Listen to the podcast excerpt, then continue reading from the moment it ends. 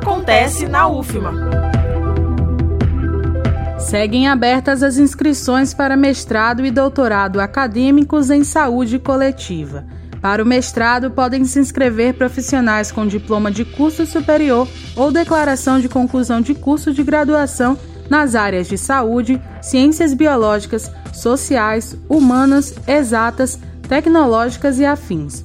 O nível de doutorado é destinado a candidatos com título de mestre em cursos recomendados pela CAPES e ou reconhecidos pelo MEC, para desenvolver projetos na área de saúde coletiva.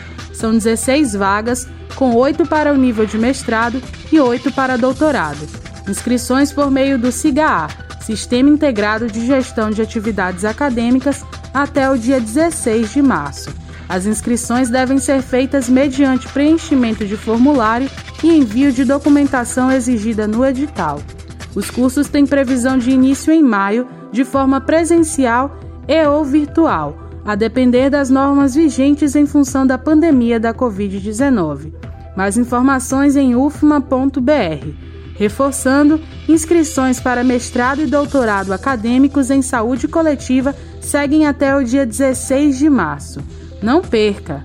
Da Rádio Universidade FM do Maranhão, em São Luís, Daniele Coelho. Acontece na UFMA.